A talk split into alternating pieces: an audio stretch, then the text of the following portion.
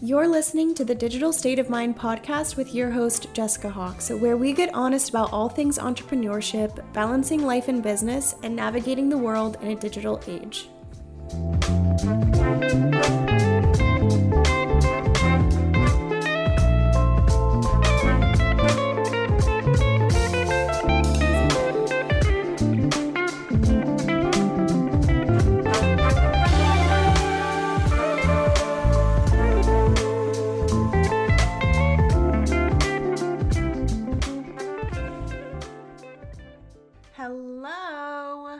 Welcome back to season five of the.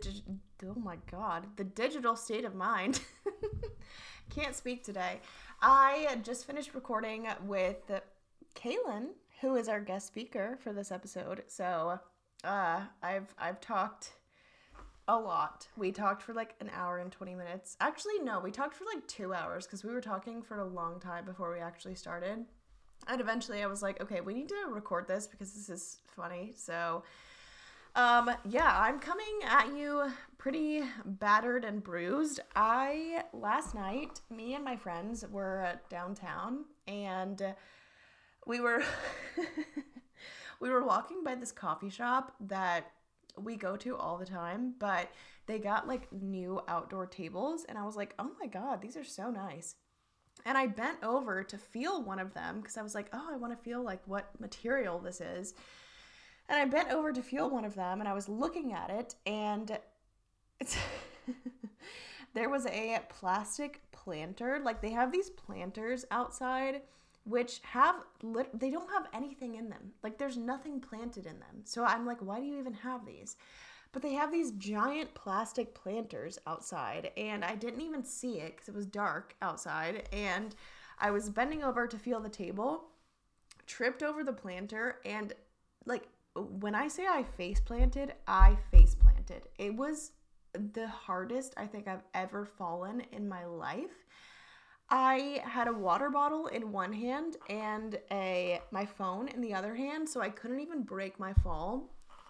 I hit the ground like I mean, it was just unbelievable. I messed up my knees. My knees look so disgusting right now. Like one of my knees look like if you were to have a lobotomy and the, you know in like those those videos on TikTok where the like doctors are well, actually, I don't even know if this is on TikTok. It's probably not allowed. But if you were to like have an open brain surgery, that's what my knee looks like right now. It is just completely raw, the whole thing. My other knee is so bruised. My shin is bruised. My elbow is like scraped up and is completely black and blue. I hit the ground so hard and I was so disoriented. I was like, what just happened to me? Um, so that's the that's the state that I'm in currently. Uh, a lot of pain. I showered today and I was like, oh my god, because it hurt so bad. But it was really hilarious. I kept thinking about it after and laughing because I was like, I wish so badly that there were like cameras on the street so that I could rewatch that happening because it probably looked so funny to other people. But anyways, that's that's what I'm dealing with today. Anyway, oh my god, also me and Kailyn were just talking about this after the episode ended, but has anyone watched Love is Blind? Like the newest season? I don't think I've ever cringed so badly at any show in my life. Like, uh, if you haven't watched this, maybe just um, skip forward a couple minutes because I'm about to give some spoilers. But what is their names? Irina and oh god, what is his name? The lawyer. It's not Jack. Is it Jack? Hold on. Okay, sorry, it's Zach. Same thing. Jack, Zach, what's the difference? When they first met, I was I was like squirming on the couch because I was so uncomfortable by it and he just everything after that happened with that, it was just completely unbelievable to me. So, if you have watched this, please for the love of God, message me on Instagram because I need to talk about it with somebody because it's it's just something else. But yeah, we have an exciting episode today. I am I have my OBM, my online business manager, Kailyn, on this episode. There are a lot of people, um, students or people who are just curious about the online space that wonder, you know, what an online business manager does, how to pivot into being an online business manager um, what the pricing looks like for that, etc. So we are covering all of those things and more, and I'm really excited. I love Kailyn; she's the best. She's been with me in my business for two years, over two years at this point, and she knows my business as much as I do at this point. She is just she's fully in. So I'm really excited. I think you guys are going to love this episode.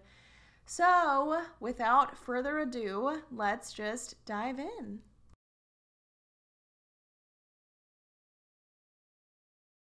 I wish I knew one of the cheerleading um, chants from like um, what is that like early 2000s movie like step it up or something step it up or um they made it into a musical i should know this hold on was it is it the one with hayden panettiere or is it yes wait it bring is. it on Bring it on. That's bring what it on. meant. Not step it up. I meant bring it on. Wait, we're just is, like is step it up. Wait, there's step up, step which is the dancing one. Oh, is step it up a thing? Did I just make that up? Step it up. Probably. Wait, no, step it up is a movie, but it's no. I I was combining bring it on and step up. I said step it up. That's what it is.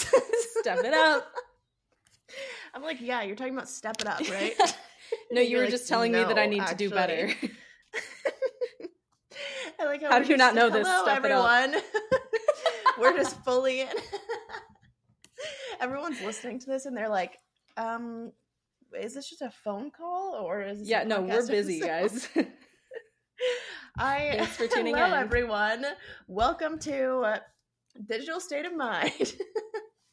we were just uh, like talking about our nails and a bunch of random stuff, and I was like, we should, probably should be recording this because it's it's good content.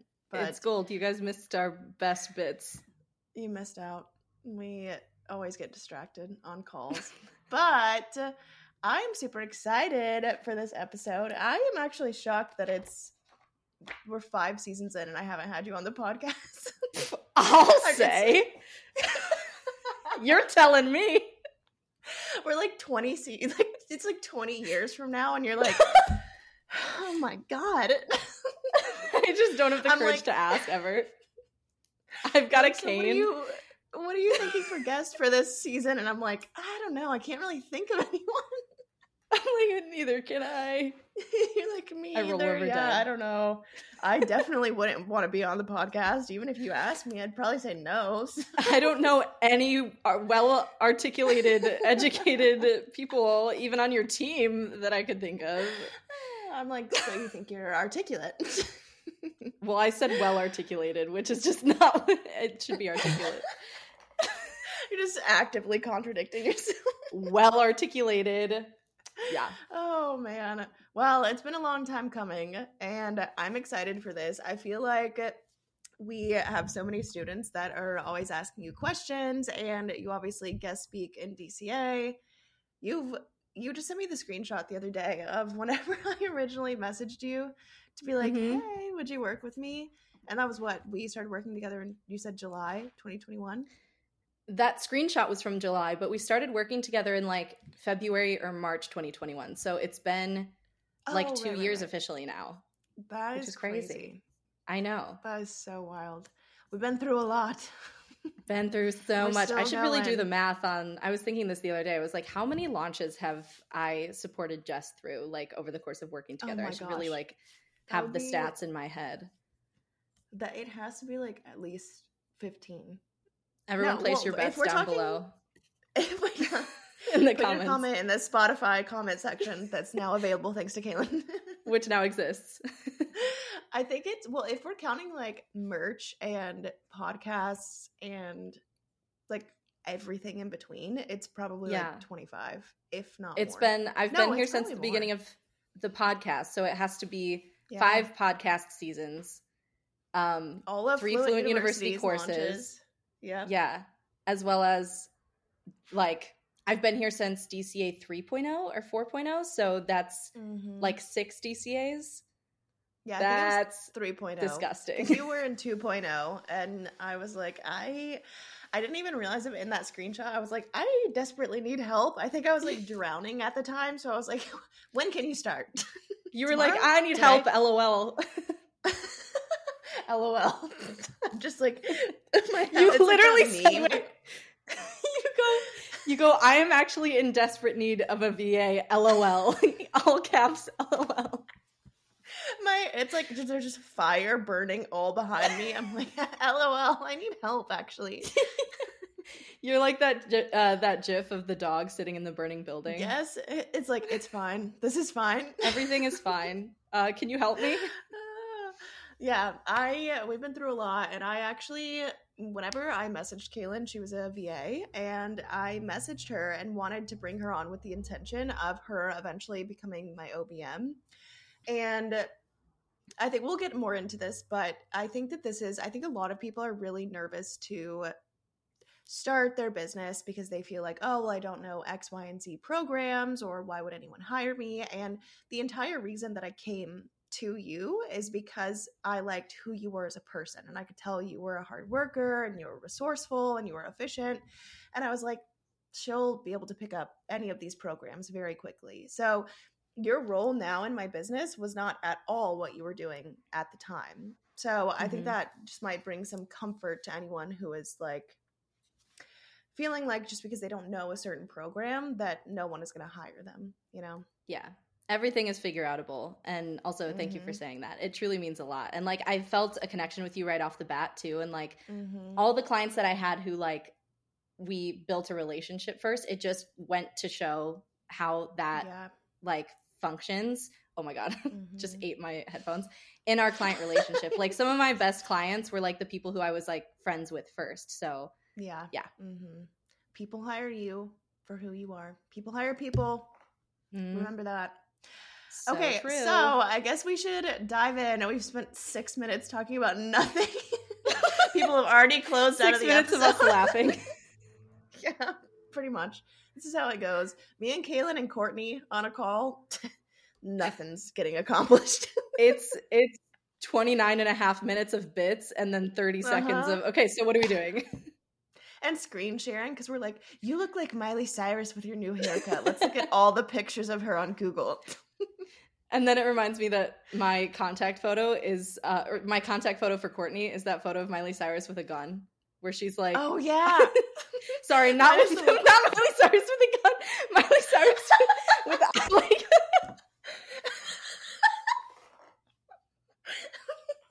it's just a real to, photo. I, like, I wish I could like, put it in, in the podcast right now. You know what? I'm gonna link it in the episode description because it's Please an do. edited photo. It's an edited photo. It's that photo of Miley Cyrus on the red carpet where she's got like a ton of eyeliner and her eyes are just popping out of her head. And someone it's like edited- the blue eyes when people make fun of people with blue eyes and they're like, yeah, you're always yeah. What people with blue open. eyes look like when they're looking at someone. Um, and then someone's edited a gun like next to her as if she's holding it. That's my contact photo for Courtney because that's very much her energy. Mine is uh, Courtney in the car looking back with and one of her eyes is open. She's like trying to brush her hair out of Yes. She's like trying to pose and look cute and she's brushing her hair out of her face, but only one of her eyes is open. okay, we're gonna add both of these photos for reference in, in the show notes. Courtney's listening to this. She's just feet, her hands are just balled up. It's like the Arthur meme. she's planning the way she's going to throw me under the bus in her episode. well, my contact photo for you is my maybe favorite photo of you. It's oh from the timber tree when you were asleep, and I took a picture like so close to your face. You're like, yeah, I don't think I actually can link that one. I think there was like yeah, no, um, the file. It's really blurry. Sorry. Yeah, um, yeah, it wouldn't even be worth it if we linked it. Honestly, no, no. No, um, I don't think the viewers want to see that. I don't think the listeners care. You just leave the the studio room. I'm like, okay, thanks, Jess. This was a great episode. Um, see you on the next one. This was, but awesome. I'll be listening. I'm dying. I hope everybody's laughing with us. They're not. They're laughing at us. They're not. they hate us now. So um also all of this laughing, I need my water bottle. So we're gonna go on a little journey into my office really fast. You can also cut this out if we're, you want. We're traveling together. we're taking a journey. No, this is a, we're doing raw, unedited, real, gritty. Oh shit! Podcast well, now. welcome to my crib. Yeah, Kailyn's moved location once already. It is like distinctly more echoey in the office than the living room. Yeah, it's that couch um, absorbing the noise. we didn't want you guys to like listen to the episode and have it be like, "Hi, welcome to the Digital State of Mind. I'm Jess," and then I come on and it's like, "Hi, I'm Kailyn." Like, Hi. oh my god. Okay, we have shit to talk about, don't we? we do. like, it's funny because I always feel like, especially when I'm recording alone, I'm like, oh, I have to like like make sure like re-record that so that it just like perfectly flows. And then i'll listen to other people's podcasts and they're just like chat like genuinely just talking and like it's like you're sitting in on a conversation and i'm like why do i care so much if it like perfectly flows? So yeah. that's what we're leaning into this season I love it. And honestly, when I'm listening to a podcast where it's just one person and I can tell that they cut something, I'm like, wait, I wanted to know what the stupid mm-hmm. thing was. Mm-hmm. Like, I even know. if it's, you know, something that you think is unpolished, like, I think people connect with you that way. Yeah, I agree. All right, well, let's get into it. 10 minutes later, Kailyn. Hi.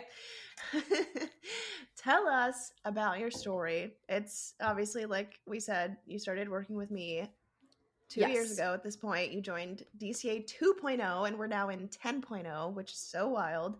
So, mm-hmm. yeah, tell us how you got started, how'd you find the online space, what were you doing before, all of those things. Yes. So I was, I went to school for musical theater, the most, the thing you would think is like the most unrelated to the online business world in the world. Um, and while I was going to school for musical theater, I went to Ball State in Muncie, Indiana, the middle of nowhere. Uh, and while I was there, I worked with our recruitment coordinator in the Department of Theater and Dance. So that was my first experience with like, you know, coordinating events and doing admin work and organizing chaos and mm-hmm. um, talking with prospective students about my experience. And I really, really enjoyed that. And then graduated straight into the pandemic. Literally, I joke that I graduated from my dad's Ugh. couch because I did. mm-hmm. Um, so were and, you were you in school? What like when were you supposed to graduate, or when did you graduate? Yeah, so I was supposed to graduate spring of 2020, and oh, um, yeah. so. school was hashtag canceled at mm-hmm. the beginning of March or mid March. I think it was the beginning mm-hmm. of March. So yeah, everyone went home and I finished out my degree in my dad's basement.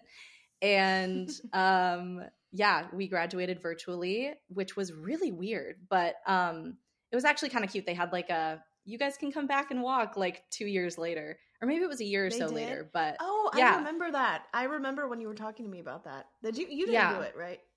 I actually did. Yeah, because my friends like mm-hmm, my little group chat was like, why don't we all just do it and like have fun. Like no one else wants to do it. Why don't we just like see each other? We didn't mm-hmm. get to see each other before the pandemic hit. Like screw it. Let's all go back and we did and we had a great time. I'm glad that's we did. Cute. But yeah, I think that's a rare thing. I haven't heard of a lot of universities doing that, so that was cool.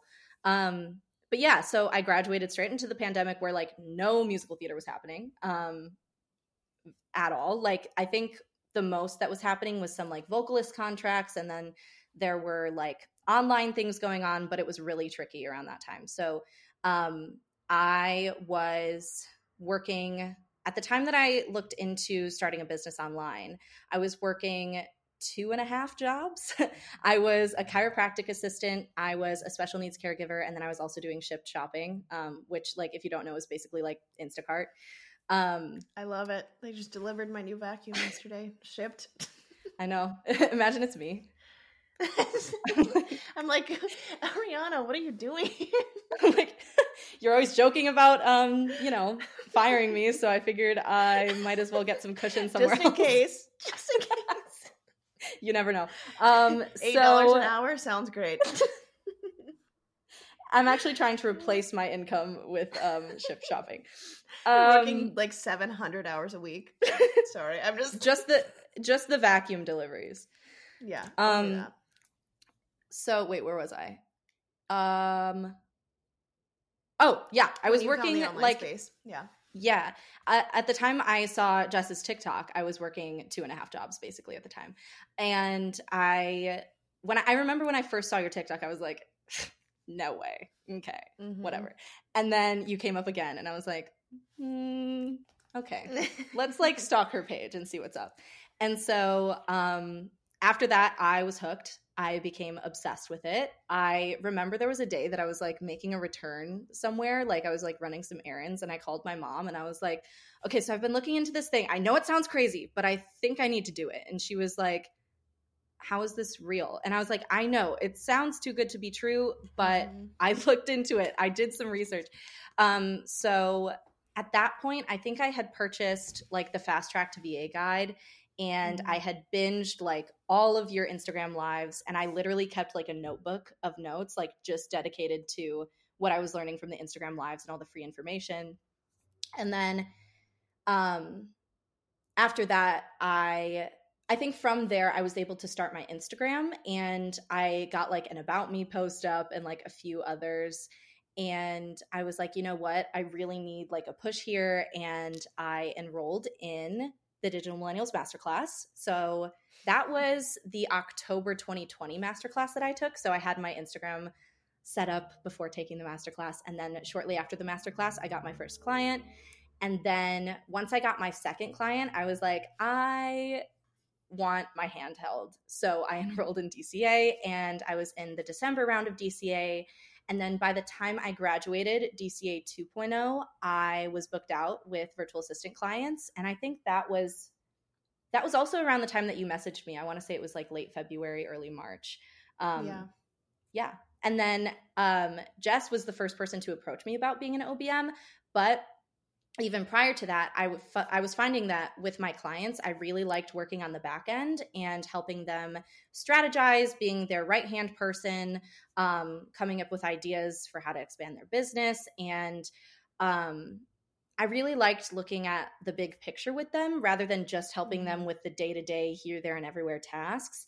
And I found that I preferred working with like less clients on a bigger scale, like more closely, than I preferred with working or then I preferred working with like a bunch of clients on a smaller scale.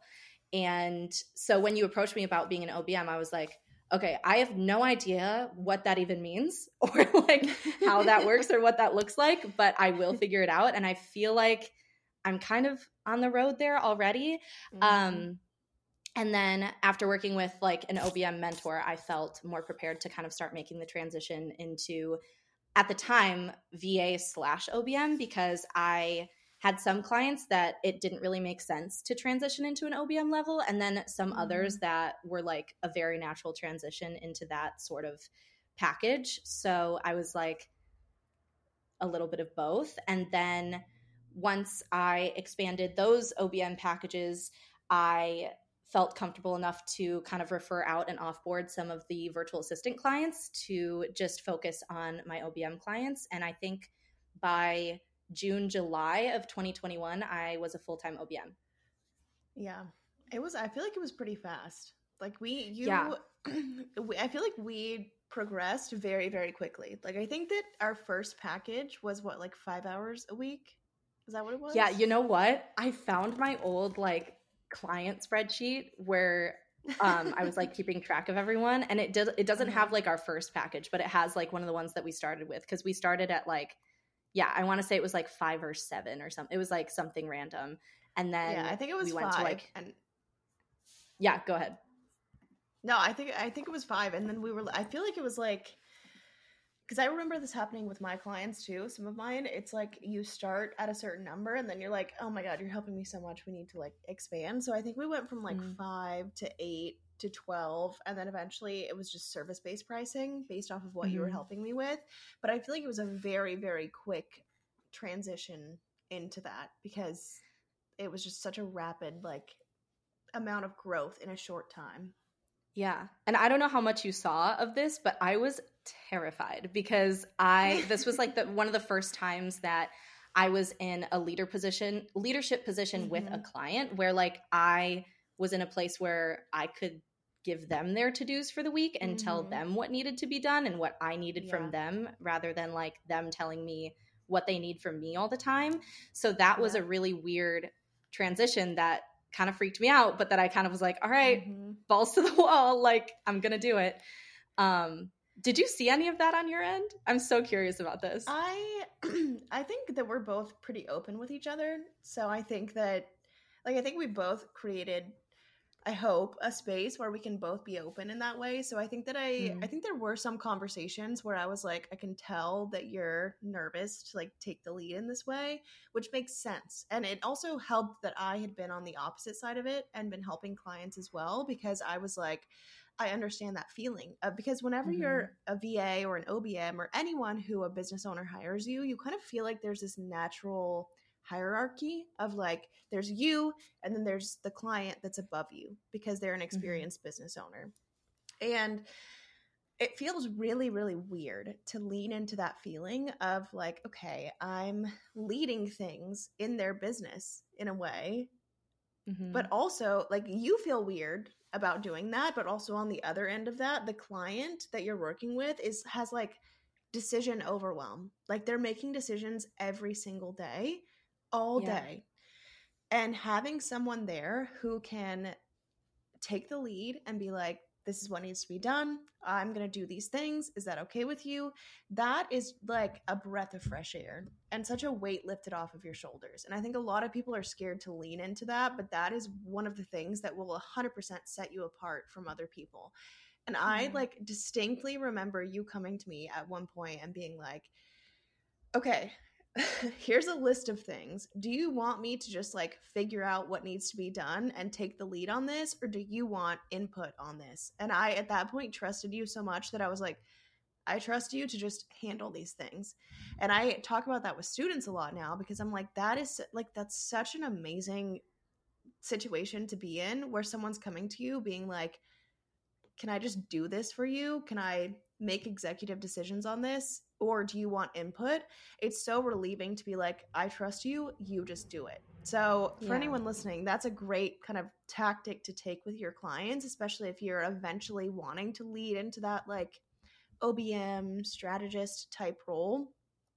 That is that's really huge. But I do remember, I mean, that's a it's a big transition going from VA to OBM, so I totally understand why you were feeling that way. Yeah, 100% because it requires so much confidence and trust that you know what you're doing and that yeah. like your client trusts you um, mm-hmm. and i remember making that chart i on one side put run by and on the other side i put run with and we had basically the whole list in run with and there were like two or three things left in run by um, yeah. but at that point i had been working with you for a while to where like all of the things that we put in run with i was like cool got it and mm-hmm. I think mm-hmm. if I had had that conversation with you any sooner, I would have been like, okay, with all of the things that were in like yeah. the run with category. um, you said something else a second ago that I wanted to touch on. Um, shoot, shoot, shoot. Was it like the decision overwhelm thing? Maybe. Wait, I'm I'm tracking back. I I'm so mad that I lost this thought. You're gonna have to like maybe cut out this space where I'm like thinking of it. I just repeat all of it over again. okay, wait, you were saying um you're like making decisions a lot. You yeah, it's a weight off your shoulders. It. I was also talking about how that's a big thing that can set you apart from other people. Yeah. Is like taking the lead. I think it was that um making that chart and having that conversation with you, first of all, like I think us having our open communication from the start like allowed that to happen like down the road but then mm-hmm. also like making that chart kind of honestly looking back like marked my transition into OBM because like there were a lot yeah. of things that I was still like checking in with you on and making sure like mm-hmm. sounded good and that was honestly kind of a time sucker where like most yeah. of the time that I was checking in with you on those things you were like yeah cool trust you go ahead mm-hmm. um yeah. and I ended up applying that same concept to a lot of the clients that I had on a virtual assistant level that I transitioned mm-hmm. into an OBM level. And that only came like after a good period of getting to know them, getting to know their preferences, what they like, what they don't like, and how their business runs on a regular basis so that I could yeah. like take a look at the things that could be taken off of their plate or could be automated and say like, okay, do you feel like you want to be constantly watching these things or are these things that you trust to just go in the background at this point mm-hmm. um, which i think is a lot of what an obm should do is like minimize yeah, so the too. list of things that a ceo has to actually physically do or physically mm-hmm. look at or physically watch mm-hmm. yeah there's i feel like and like I said, it's so scary to make that transition, but you can implement these things even when you're a VA. Like you don't have to be mm-hmm. in the OBM role to be able to be implementing this kind of concept of like well we've talked about it before being proactive versus mm-hmm. reactive like waiting for someone to tell you to do something versus taking the lead on it and being like this needs to be done this is my action plan is there any feedback that is it's like i said it's so refreshing for someone who is constantly making decisions and constantly being in the position of having to figure things out themselves Mm-hmm. We're often so scared to do that, but p- business owners want that. And again, I think that that's one of the things that helped me get to the rate like hourly rate that I was charging so quickly and I think it's the same thing for you is just kind of embracing that even though it is terrifying. It's so yeah. scary. It's like going to your boss in a corporate job and being like this needs to be done.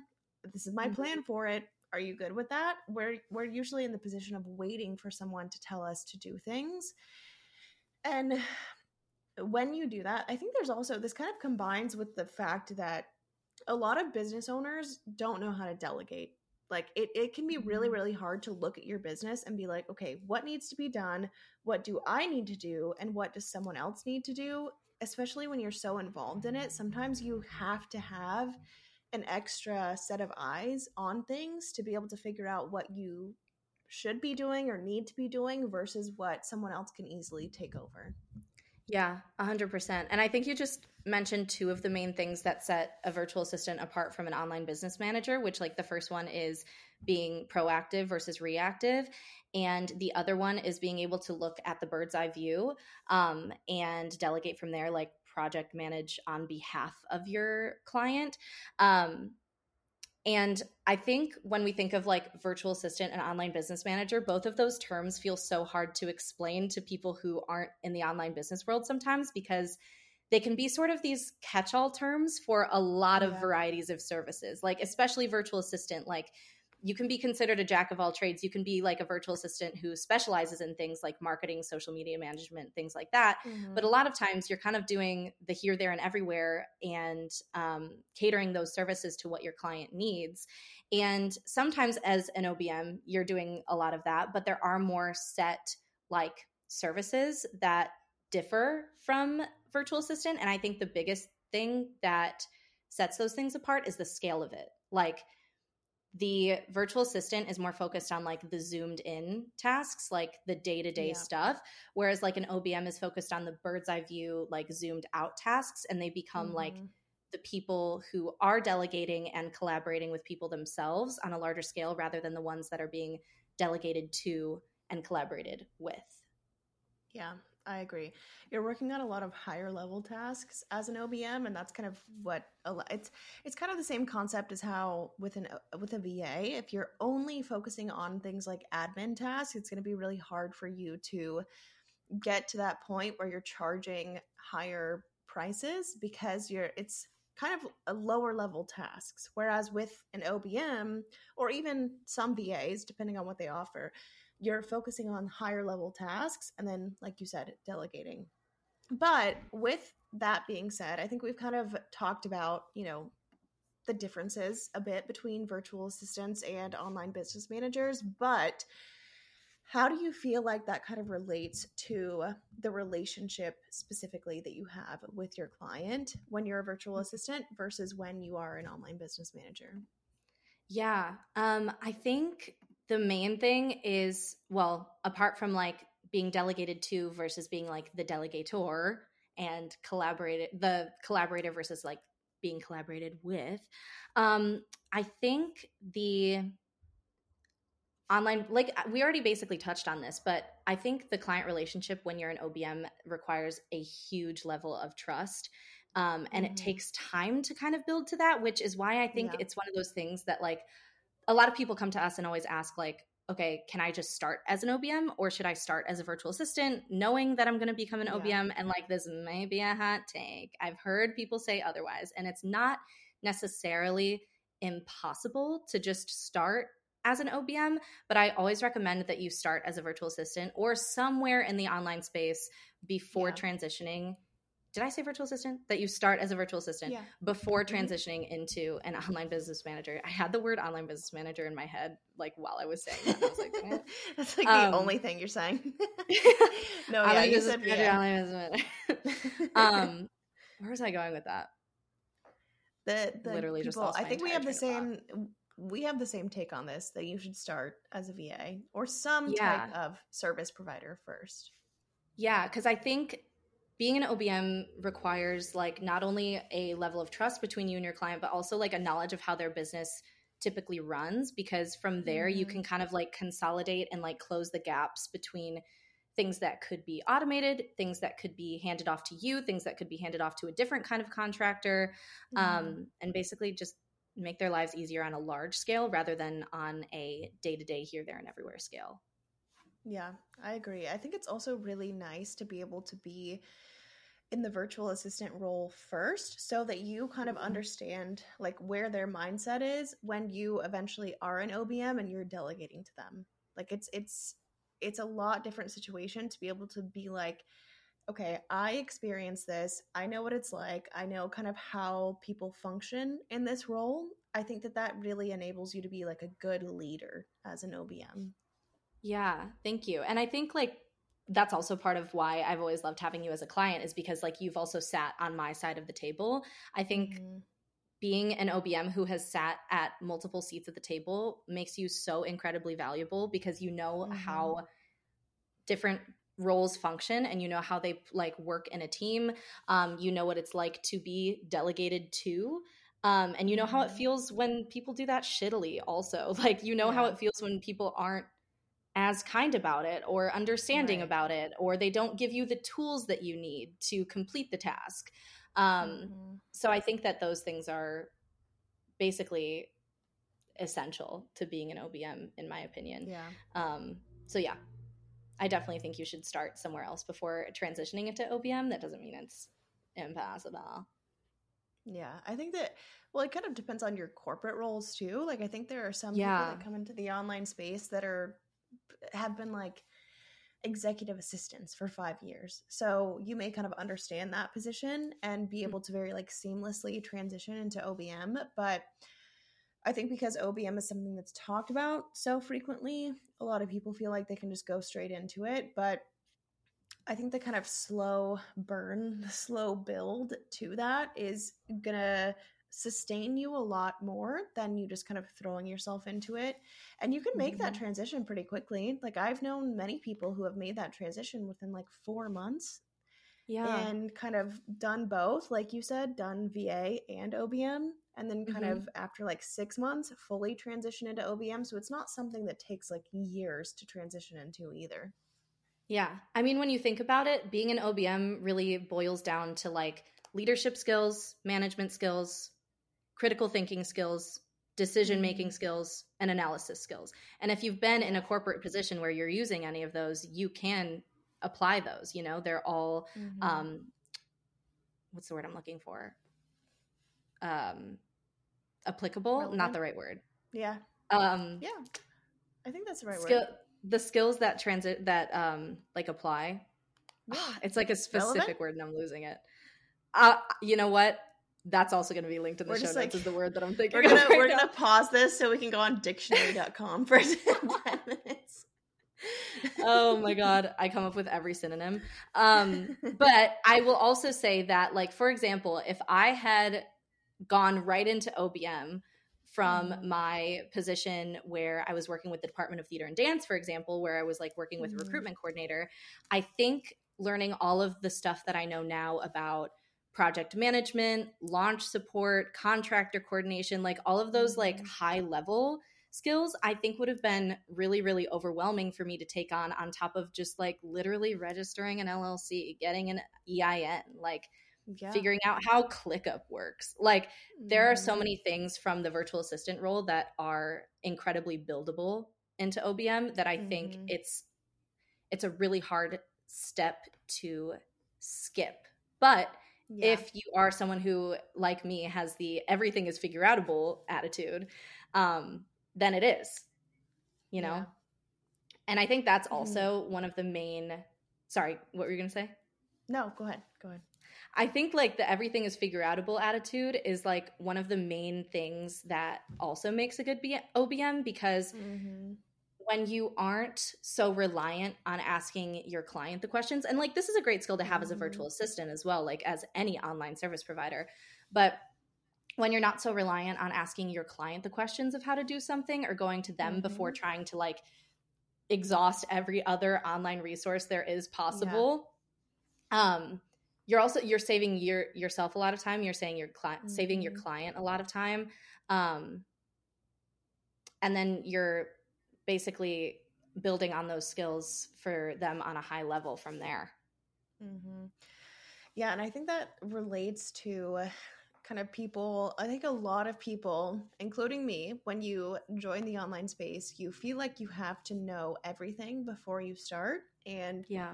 know every program in and out and you know be like very educated on all of these different programs before you offer a service. And i think that what you were saying kind of leads into a question i have for you about kind of like starting to because for example like we host our courses in kajabi so dca mm-hmm. is in kajabi pretty much everything is in there and that if I'm not mistaken, is something that you weren't familiar with before you started working with me.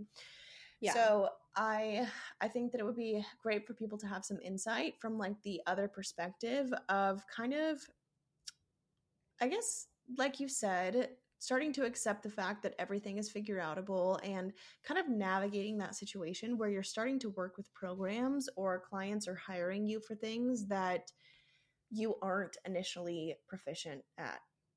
Yeah. speak to that. Of course. Yeah i think that's one of the biggest thoughts that like holds us back in the beginning is like oh my god but i don't know how to do that or i'm not mm-hmm. qualified for this because i've never worked in this yet but if you have the everything is figure outable attitude then you already know that you're going to figure it out. Like that's the thing that I always would say to myself as a virtual assistant when something would come up that I had no idea. I had no idea how to do it.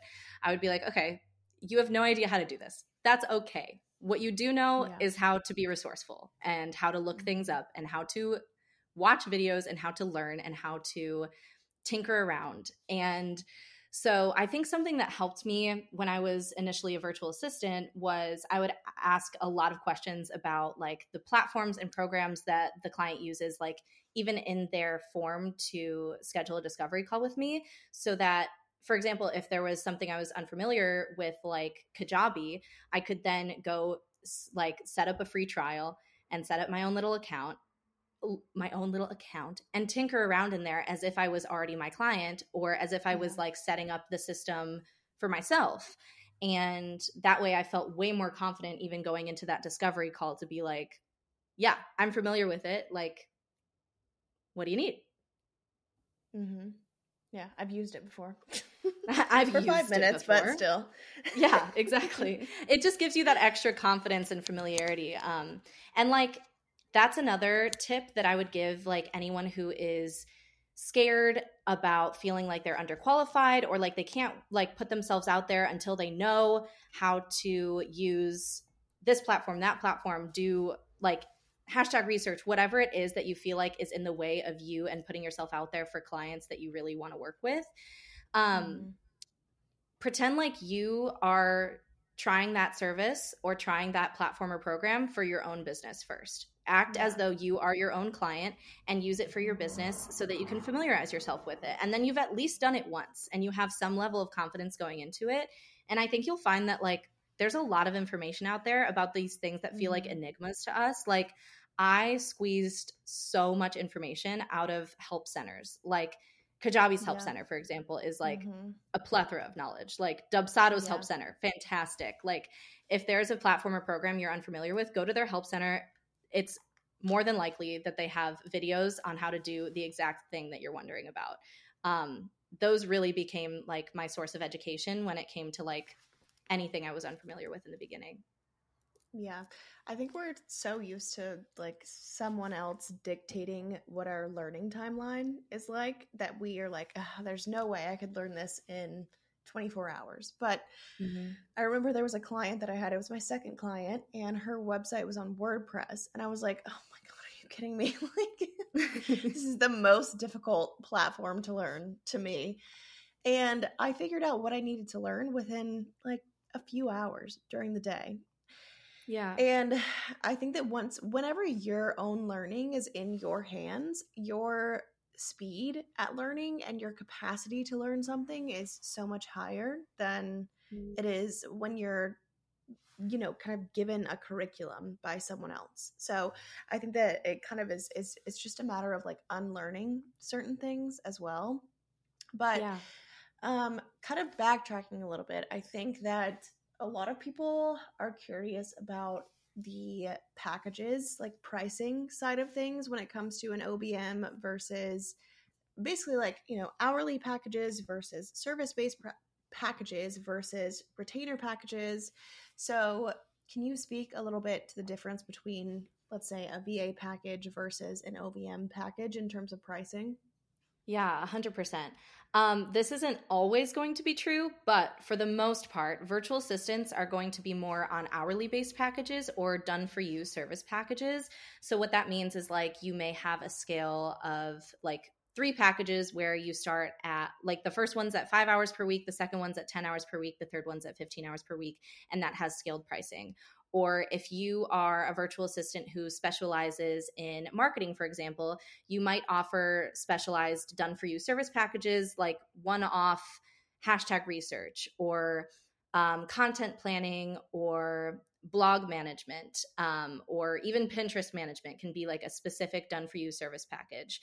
Um, whereas as an online business manager, you have a regular set of services that you're doing for your client on a regular basis.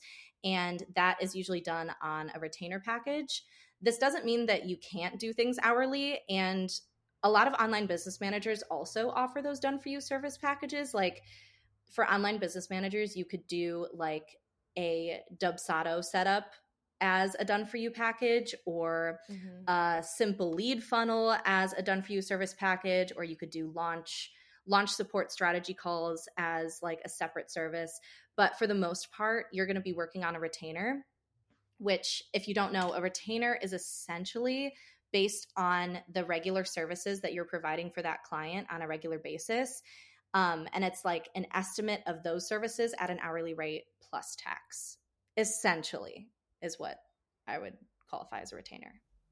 Yeah. I think it's it's hard because with like service-based packages and retainers, it's very elusive. Like there's no yeah. extreme right or wrong with them. You're kind of just I mean, it's very, I feel like it's really, really hard to determine what your service based or retainer packages are going to be. Mm-hmm. Um, and that's something we've kind of grown with, like, as you've worked with me over time. But I remember even when I was VA, there was a specific client that I had that was wanting a retainer package. And I, I remember that feeling of like, how am I supposed to create this package? Because whenever you're on a retainer, you're kind of just working for the client. And something that I always encourage the students that I work with to do is only do retainer packages with clients that you really trust because Mm-hmm. There are some clients that will take advantage of the fact that it's a retainer and you're just kind of working for them. And at certain points, you could be working like 30 hours a week or you could be working 10 hours a week. So, can you kind of talk to when you should do a retainer package with a client or like what types of clients you should do retainer packages with? Yeah, it's kind of tricky. I think also what you were talking about with like having to set boundaries with clients that like might take advantage of something like a retainer package with an hourly based situation, it's easier for you to be like, okay, if I were to do this extra thing that you want me to do, that's actually beyond my hours for this week or my hours for this month. So that would be X amount of dollars essentially, or that that would take me X amount of time. So, um, yeah. Yeah. So I think, for example, with you, I think we started on hourly and we mm-hmm. did mm-hmm. A couple of months at hourly until I kind of got the feel for the regular types of tasks and the specific areas of your business that you needed me in basically at all times. Um, yeah. And that, yeah, that came with time. I think it was like maybe month four that we transitioned into retainer. Um, so I would say mm-hmm. once you kind of have the hang of, once you, you know what, I think that chart conversation is a really good marker of time um, and a really good indicator of, okay, now we know exactly like what is what I'm going to be taking on on a regular basis mm-hmm. for you. And you can build essentially, you can look at all of those things that you put in the um, run with category and you can make your retainer based package off of like those things. Like if it's like, mm-hmm. you know, this email or like calendar management, things like that, like those are all mm-hmm. individual services that you can like create a retainer with. So I think once you have sort of that set list of things with a client that are, are like you are taking those things on for me and I don't really need to check in with you on them that much, I would say that's when it's time to transition into retainer. What do you yeah. think? Yeah, no, I think so too. I, I think that we are like so impatient and want instant, instant gratification that we're like, oh, I just want to immediately transition to this thing. But it really does yeah. take time because I think it was around the same amount of time for me before I mm-hmm. kind of started transitioning with that one client to a retainer. I think it was around four months, four or five months. Mm-hmm. Um, because you do really need to have an understanding of their business and it's very difficult to gauge what they need help with and then the pricing that correlates with that yeah. if you don't if they're just kind of telling you what they need help with because you really have to be like in there and understand what you're actually going to be doing day to day before yeah. you make that transition.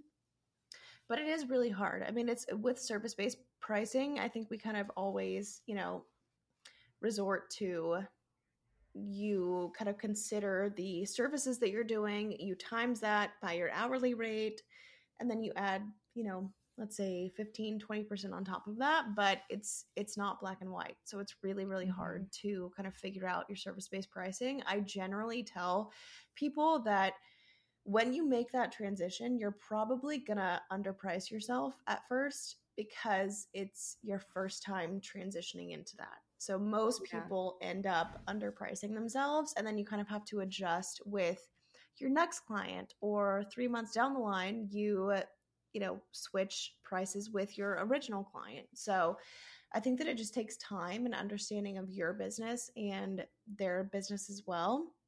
Mm-hmm. But with that being said, I do also want to ask you what struggles specifically you had when you were in the process of pivoting from being a VA to then transitioning to OBM because I think that can be a very scary time for a lot of people. And like we've kind of talked about a little bit, you're stepping more into leadership, and that can feel really weird when you feel like you're working for someone instead of like working with them. So, yeah, yeah what were some of the struggles you faced? Yeah, I think the first one was kind of navigating my client load because, like, that's the first part of the transition, really. I had I think at the time I had seven total clients, and there were a few that I was still doing like virtual assistant and even like marketing stuff for that I was like, you know what?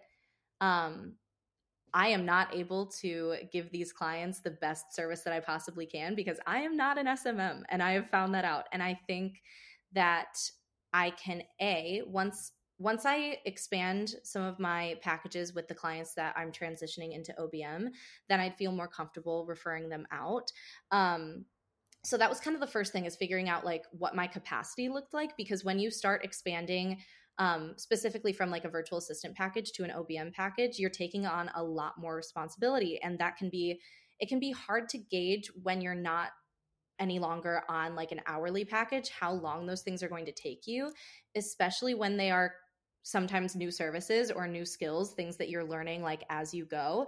So like for example, I think with you and another client, I was learning Asana for the first time and like once you learn certain project management like platforms a lot of that knowledge is usually applicable but like there were some yeah. like nuances to asana that i had never seen before and um, that was taking me a little bit more time as well because we were transitioning some of our old like documentation and or like you know content planning charts and things like that into a new platform so um anyways i think it was time management and client capacity were like some of the first challenges um that I kind of had to navigate. But once I felt comfortable enough to sort of refer and offboard those clients out, and I was OBM full time, um, I think some of the things we talked about, like um, like being a leader and trusting myself to be like, okay, this is what we need in order to accomplish this thing. Um, and whether that was a launch, whether that was just a project, whether that was like content creation, I always was like, I always was worried that I was forgetting something or that mm-hmm. there was something that I was missing because when you're uh, in that high level position, there's no one above you to check with. Like it's you right. and me. So, like, yep. and I can't be checking with you on every little thing anymore. So, at that point, I think that was some of the fear was like, okay, there are going to be times where I'm going to make a mistake, where I'm going to think I'm right and I can't shy away from those things. I have to do my best and try to cover every like possible corner that I can. And when I don't, I'm going to have to own the mistake and figure it out and move on. And um, I think you and I had a good relationship in particular where I was like, oh, yep, that was me um, fixing it right now.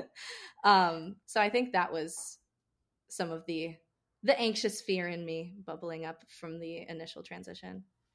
Yeah.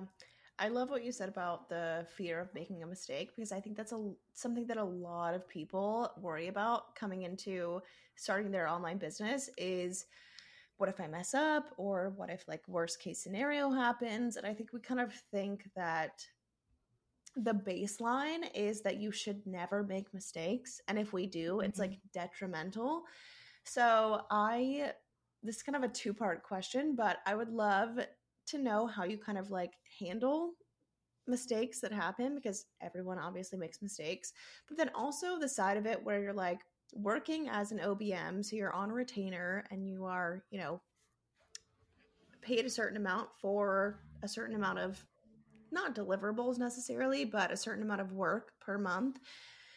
But also things when like mental health days come up or you mm-hmm. are taking vacation or you know anything really is coming up in your life how do you kind of handle all of those things yeah i mean i will say i do feel really pl- privileged to have like you as a client in particular who kind of gets it like um yeah we've both made mistakes like with each other and at mm-hmm. this point we're mm-hmm. just like oh yep that was me mm-hmm. and um, yep. i think there's a lot to be said about like just being able to own the mistake and mm-hmm. like i yeah i i remember at the beginning i was so afraid to do something wrong um mm-hmm. but i couldn't learn how to do my job if i didn't do things i didn't know how to do and if i didn't yeah. put myself in positions i had like never been in before so mm-hmm. um a lot of that was just going balls to the wall and then when i did make a mistake um definitely just owning it and taking accountability for it and instead of like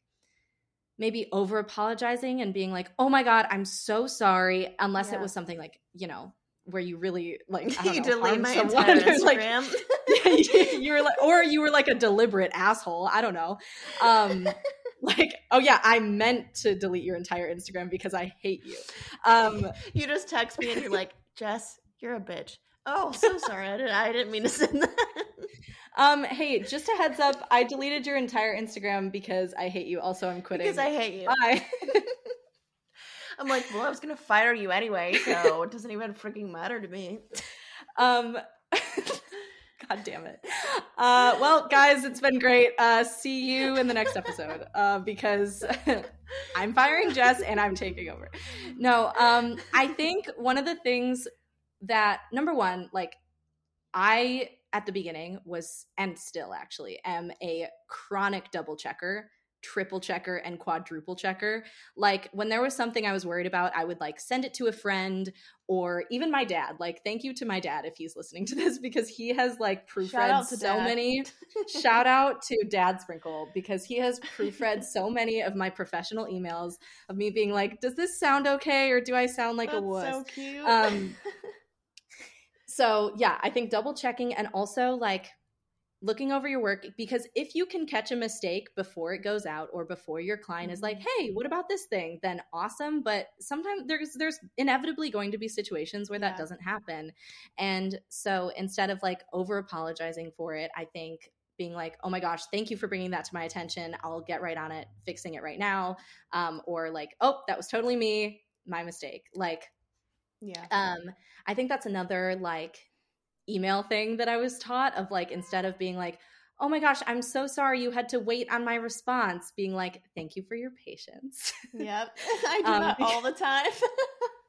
even though you're like behind behind your laptop, like shaking with your hands, being like, yep. thank you for your patience.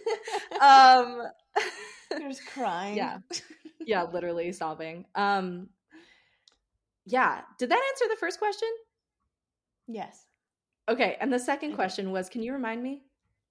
It was like kind of how do you kind of handle like mental health days or days where you are like or even like vacations, things like that, when you are like, I feel like I have this obligation to a client because we're no longer yeah. on hourly based packages, but we're on a retainer or service based packages.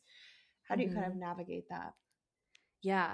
I think before even getting into like going on vacation or like taking mental health days, I think one of the things that has helped me so much with being on a retainer, no offense, is setting like internal boundaries and having things like an autoresponder or like your focus modes on your phone set up to only have specific people contact you during specific times. Even like um certain apps like slack for example has a setting where you can say okay don't notify me at all before like 8 or 9 a.m or 10 a.m whenever you start working um, or anytime after whatever 5 p.m 6 p.m whenever you finish work.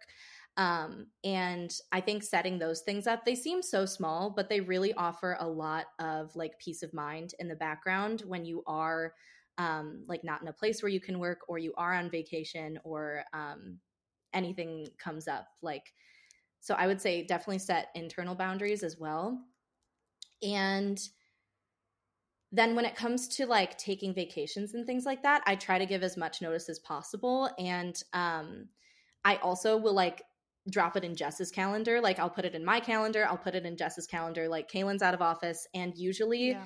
um, we will set like specific days that we might be reachable, or we'll just say we're not reachable during that time just to clarify. Mm-hmm. Um, and that usually helps. But if it's something like a mental health day where like inevitably those things are going to pop up and like they're going to hit you mm-hmm. out of the blue and it's going to suck and you're going to feel guilty. But um I usually communicate it as soon as it happens and or as soon as I can sort of like feel it coming on and I usually just send a message where I'm like, "Hey, um today is not a good day. Um I'm going to take it, It's not today. Um I'm going to be taking a bit of a mental health day." And then it's always good when you are sending a message like that to kind of set an expectation of when you plan on coming back or when you plan on yeah getting back to something or even if it's just like mm-hmm. a message that you missed and you're like out or something and you know mm-hmm. you want your client to know like hey i got you i hear you i i see your yeah. message i will get back to this when i'm back mm-hmm. on this date or when i mm-hmm. hop back in the office at this time like i think that's always a good yeah. um, point of communication as well can you think yeah. of anything to add there I think just I think this just kind of all speaks to the fact that when you are like as your business grows and you get more clients and you're kind of starting to level up in a way, starting to really be like specific with who you work with or who you do something like retainer packages with is so important because when you are that way, you start working with people that just get it Like if you ever message me for and you need a mental health day or you're going out of town or whatever it is, I'm like, okay, great, because I trust you and I know that you have everything under control. Same thing with me. Like yesterday, I was like, hey, today is not my day. I'm struggling with some stuff, and uh, can you please reschedule this for me? And you're like, totally, I got you.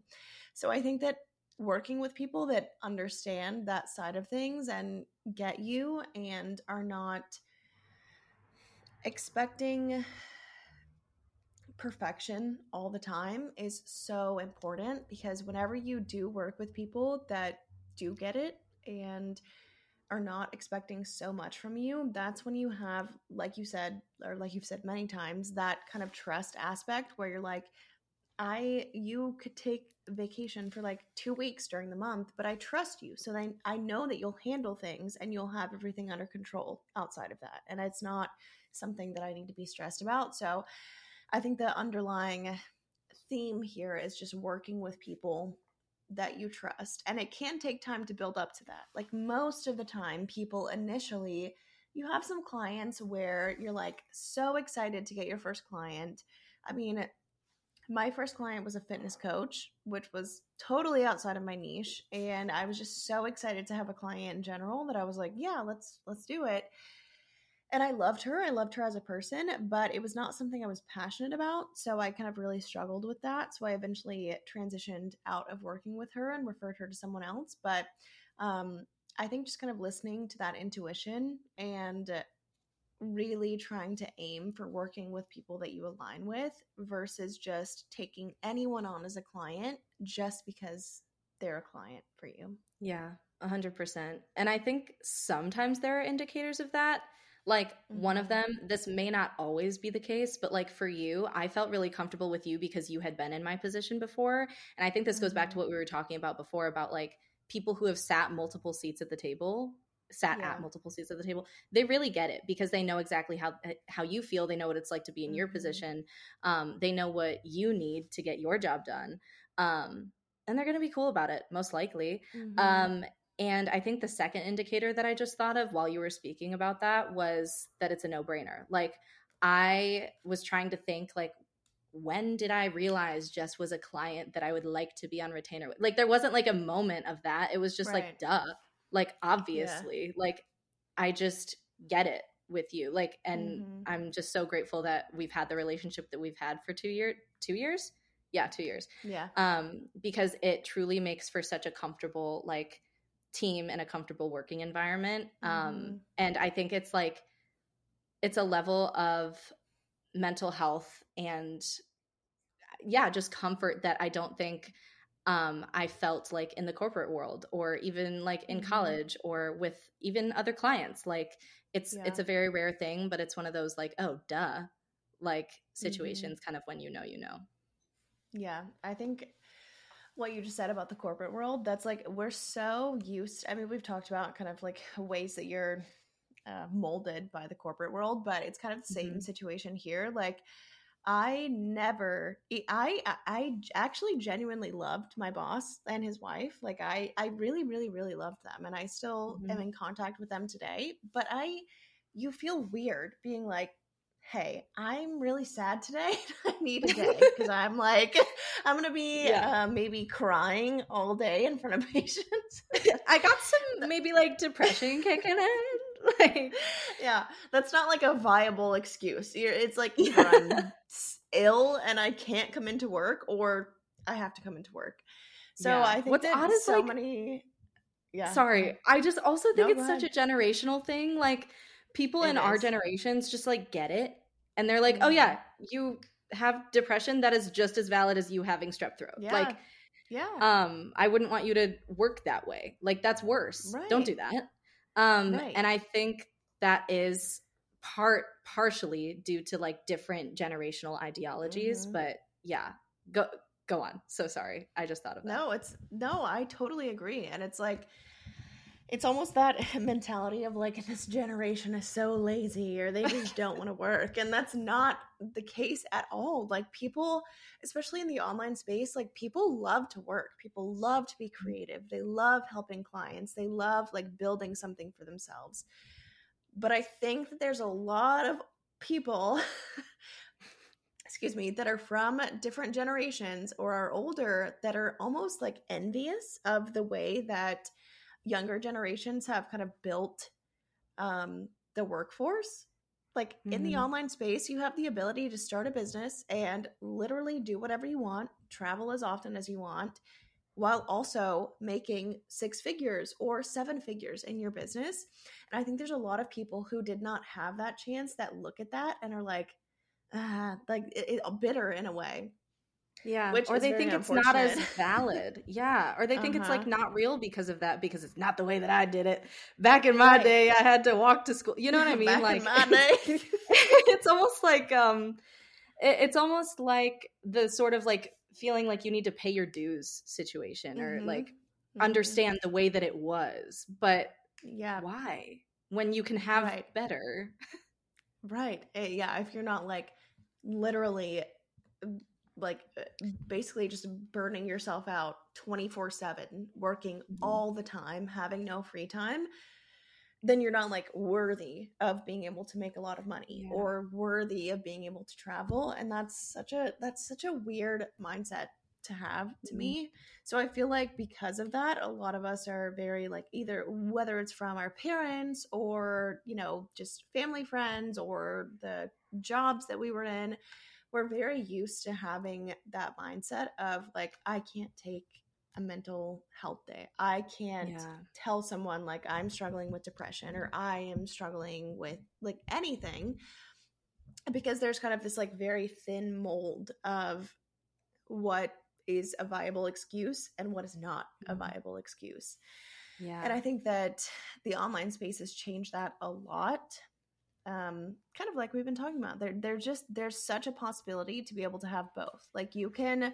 make six figures, you can make seven figures.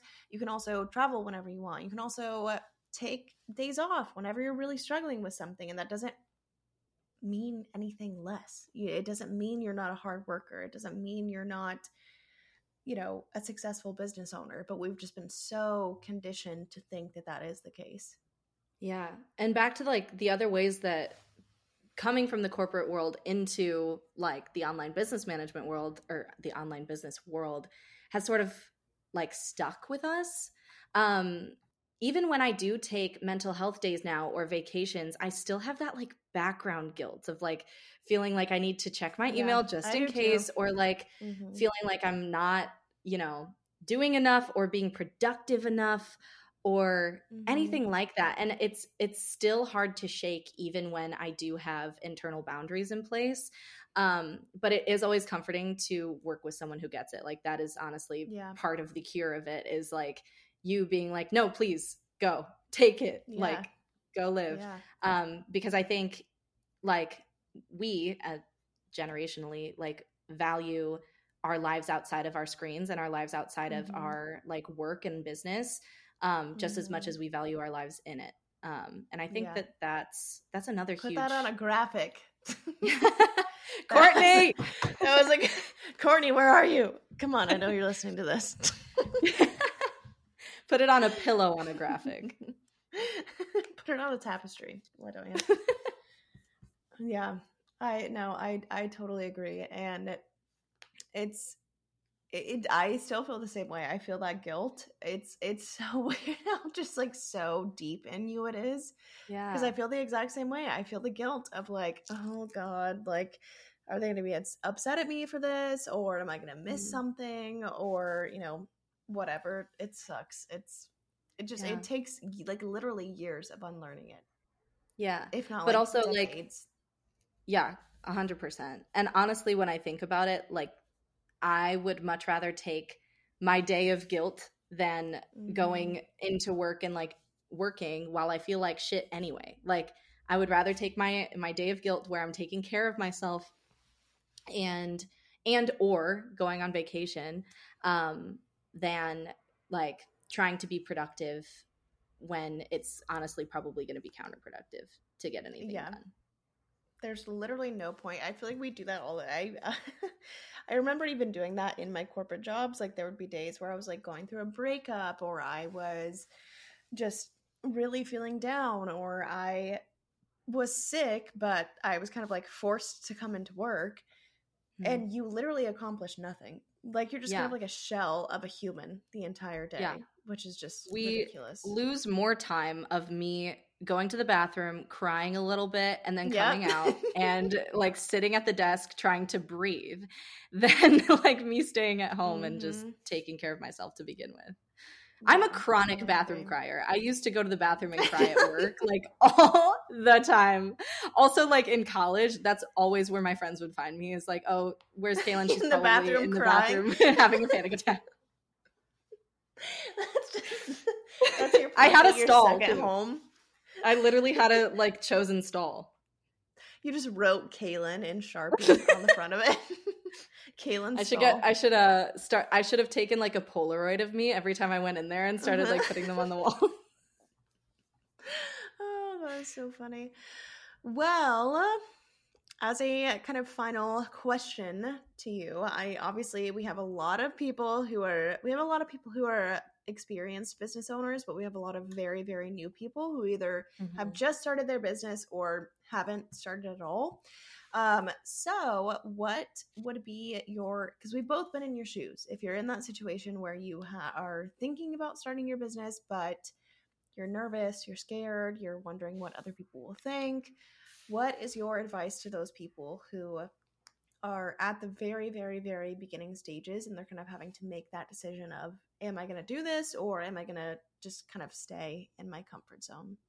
Hmm. Do you mean people who are currently virtual assistants or people who are not yet in the online business world? Yeah, not yet in the online business world. Hmm.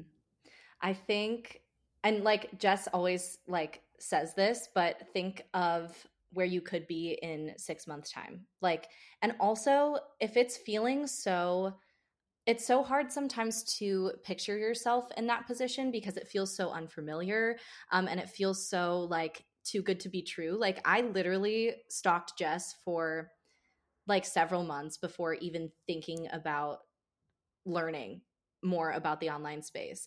Um, but I would suggest reaching out to people that you know have done it and asking them about their experience. Like DM me. I don't care. Like let's talk about it.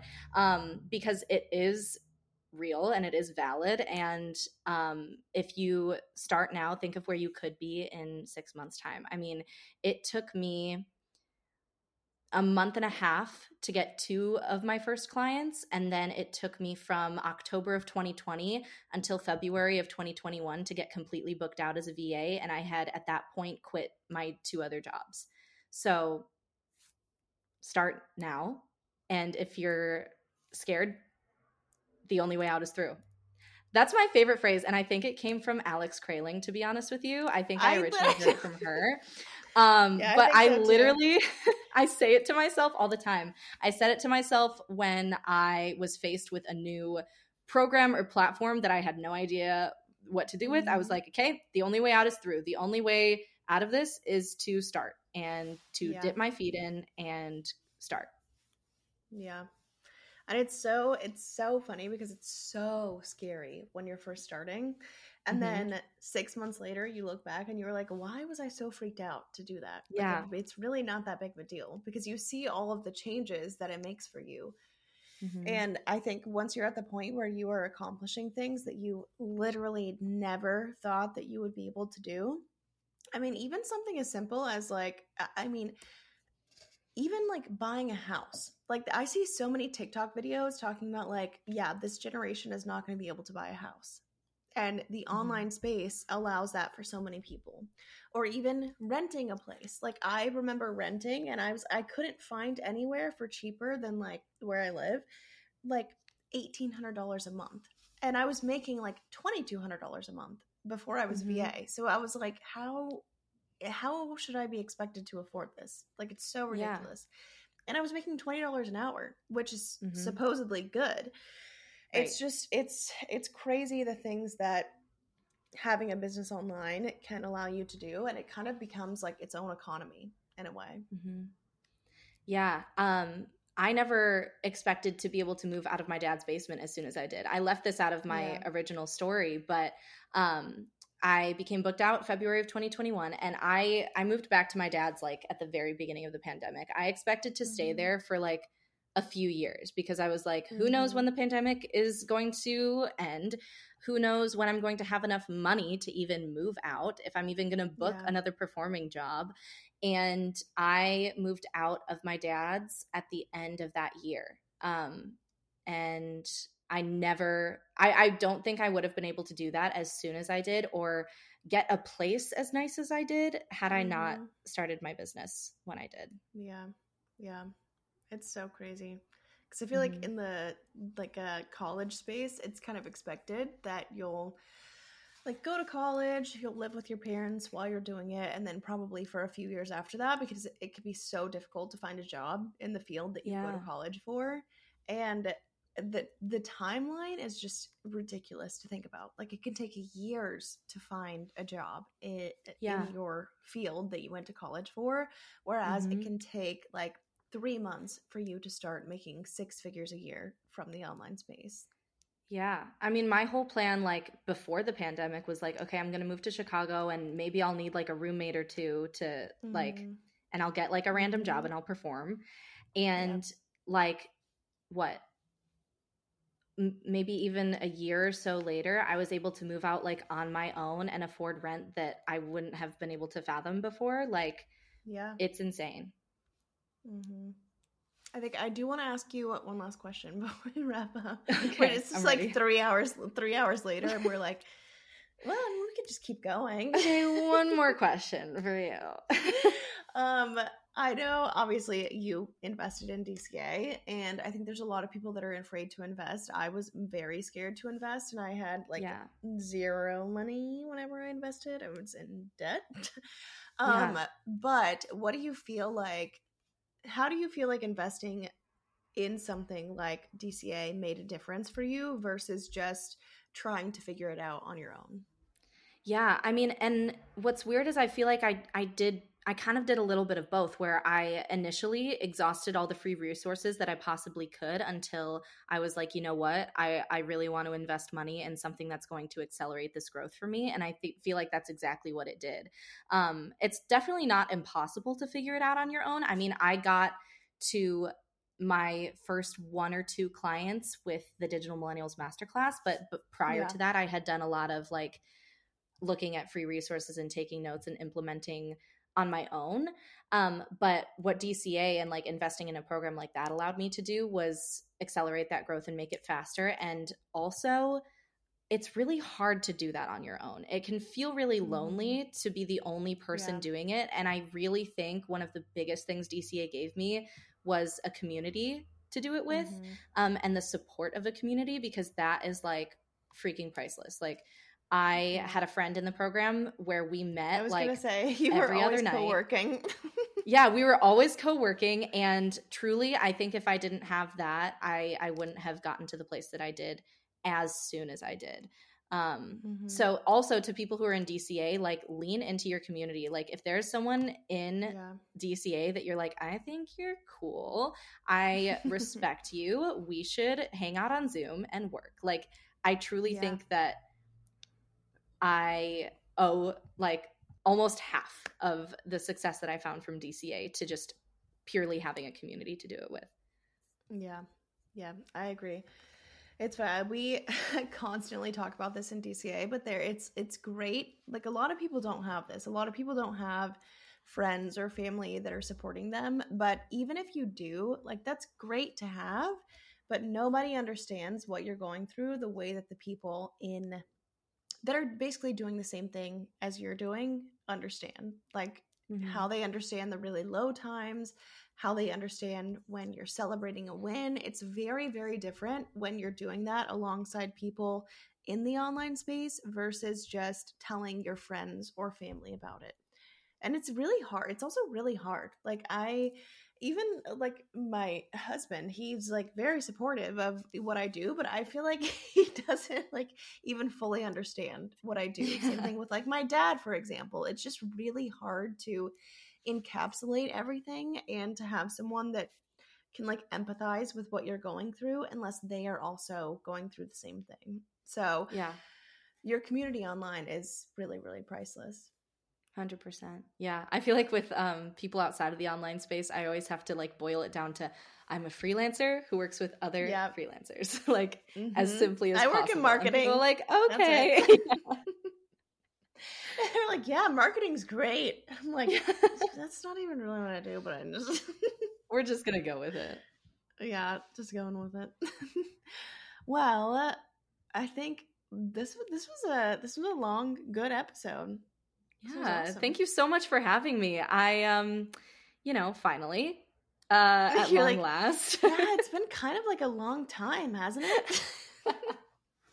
no, thank you. I, it was so exciting. I absolutely, I, you know what? It's weird because I like work with you and I get to like listen to the episodes before they come out, but mm-hmm. I am mm-hmm. also just like a fan of the podcast. I love it, even oh if I didn't work with you. So it's so exciting. Thank you for having You're me the on. best. I love you. I love you too. Whatever. Well, I hope, yeah, whatever. It's not a big deal. Um, I hope you all enjoyed this episode. Obviously, do you want to tell everyone where they can find you? You're going to be getting yeah. DMs up the wazoo up after this. yeah, feel free to DM me on Instagram at Kailyn Sprinkle Co.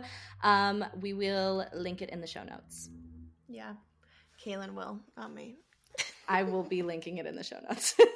she, you just write like a love letter to yourself from me. You're like, Hi, this is Jess, and Kailyn is the best person I've ever met in my life. You should follow her on Instagram. And at the end of it, it's that photo of Miley Cyrus and that photo of Courtney from the Team Retreat and the photo of me that's your contact photo and my Instagram. Please link that. We're gonna have to like get consent from Courtney for this. We're just like blasting her on this podcast. I'm gonna make a custom contract for her to sign that that gives us the okay to use her image. She's gonna sign an NDA. You're not allowed to oh, disclose oh, the fact that we posted this photo of you. yeah. you posted it, not us. All right. Well, thanks for listening, everyone. Like Kailyn said, we'll have everything linked in the show notes, all the important things and uh, we will talk to you on the next episode. Bye. See ya. See ya. See ya. Thank you for listening to the Digital State of Mind podcast. I am your host, Jessica Hawks, and I am so happy to have you here. Follow along with us on Instagram at The Digital State of Mind so that we can stay connected with you and get your feedback on what you want to hear on the show. I know everyone says this, but we're serious, okay? Talk to you next time.